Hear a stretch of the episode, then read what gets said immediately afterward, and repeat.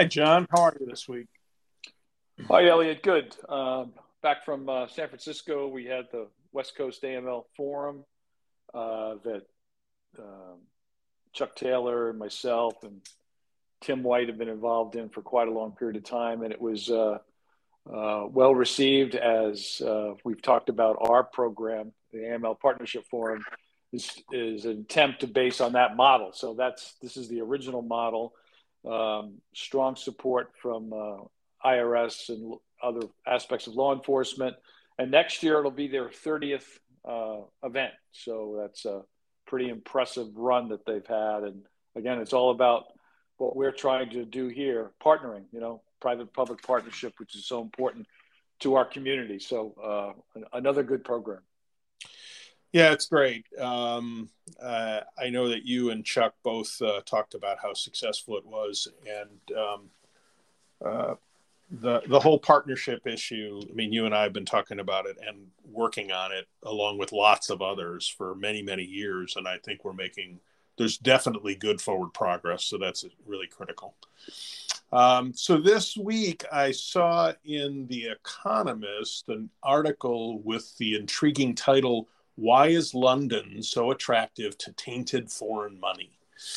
I wonder if you saw that. Yeah, I saw it. And what was interesting on, on many, many levels was uh, they go into obviously detail about the reaction of the UK to, to the Ukrainian uh, attacks by Russia. Uh, but looking at oligarchs, but making a, a pretty strong statement that London has been a haven for dirty capital, dirty money for a long period of time. Not not unlike some places in the U.S., by the way, or other countries. So they looked at um, how this all started. There was a uh, s- sort of a welcome mat situation where you would get visas if you invested money. That started under the Prime Minister John Major at the time, so in the early 90s. They talked about legislation that something that passed fairly quickly, a couple of weeks after the uh, invasion of Ukraine, and, and they asked the question, "Will this will this matter?" Uh, because there's so much that's already there. So, yeah, I think uh, any of us that are in the, the community that we're in would be well served to take a look at this article.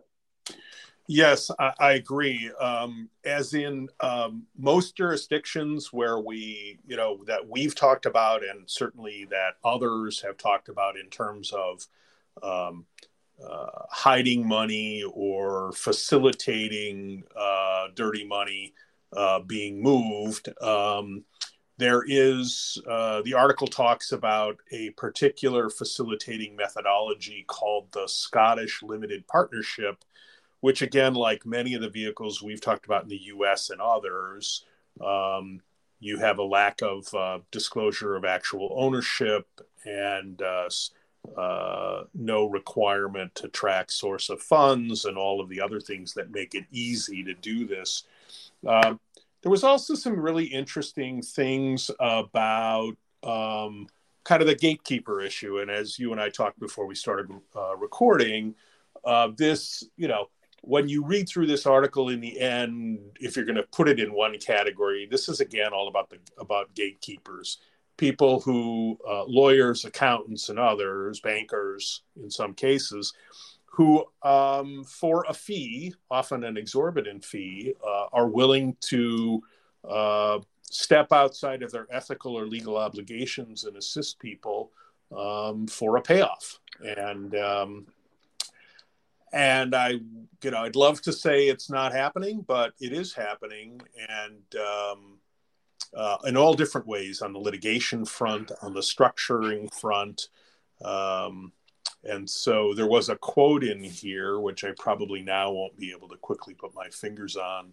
Well, I, I think it, they they say the penalties for banks, lawyers, and uh, other enablers of dirty money are paltry, and then they say lawyers you may be looking at this one. Lawyers who turn a blind eye can expect no more than a rap on the knuckles, is what is what they say. And yeah. um, there's also a reference to a, a 2021 report by Chatham House uh, that was called "The UK's Kleptocracy Problem," And basically, it's interesting, and we'll, we'll, folks in our in the U.S. will recognize this.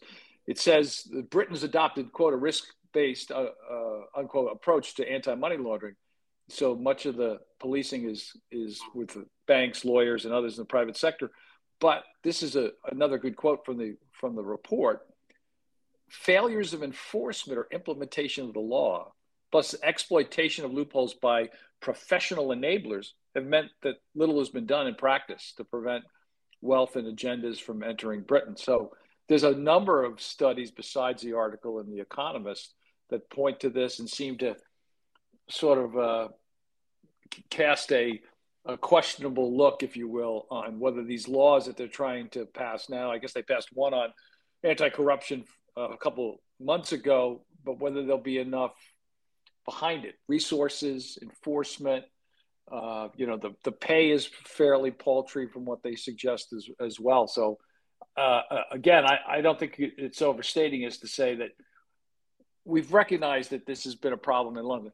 But as they point out in the same article, it's also been a problem in our own country. And they talk about a number of countries that have issues similar to the UK. And they say, for example, in the United States, New York skyscrapers and Miami condos, they say, are awash in corrupt capital especially from Latin America. And then they point out what you and I point out many times Delaware, Nevada, they allow these shell companies. Uh, and South Dakota does as well in terms of trusts. And that's why we have the beneficial owner debate, the question will the registry be impactful, that sort of thing.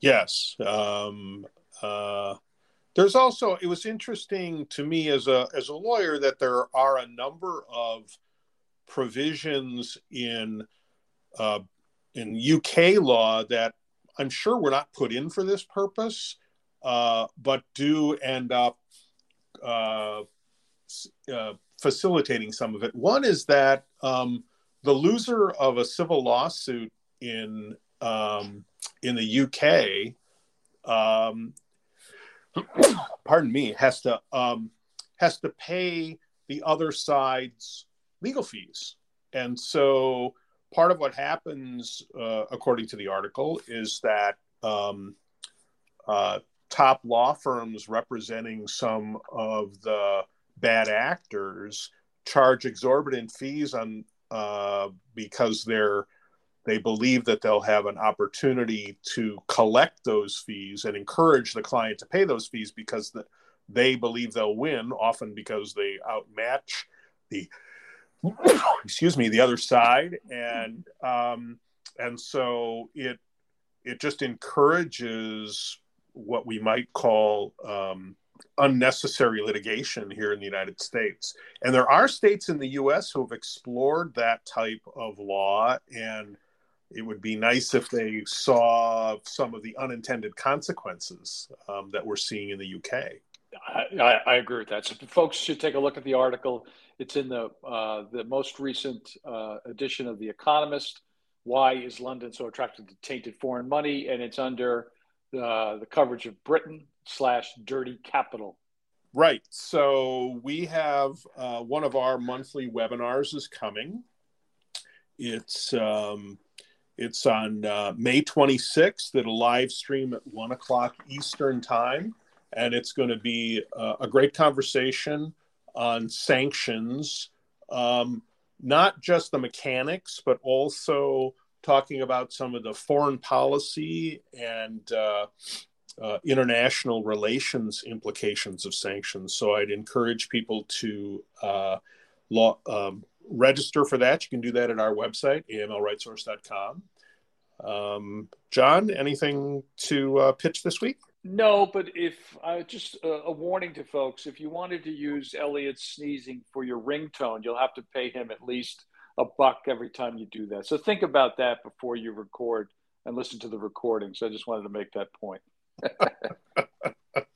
Well, thank you. Now that you've said that, I won't have it edited out. So that's right. No, no, you can't have it edited out. It's it's proving that we do this live. So that's true. That's that's the beauty of having conversations. So that's, right. no, right. uh, we're good. Uh, I have a couple of uh, podcast interviews scheduled in the next week or so. So uh, we will talk more about that after they're complete.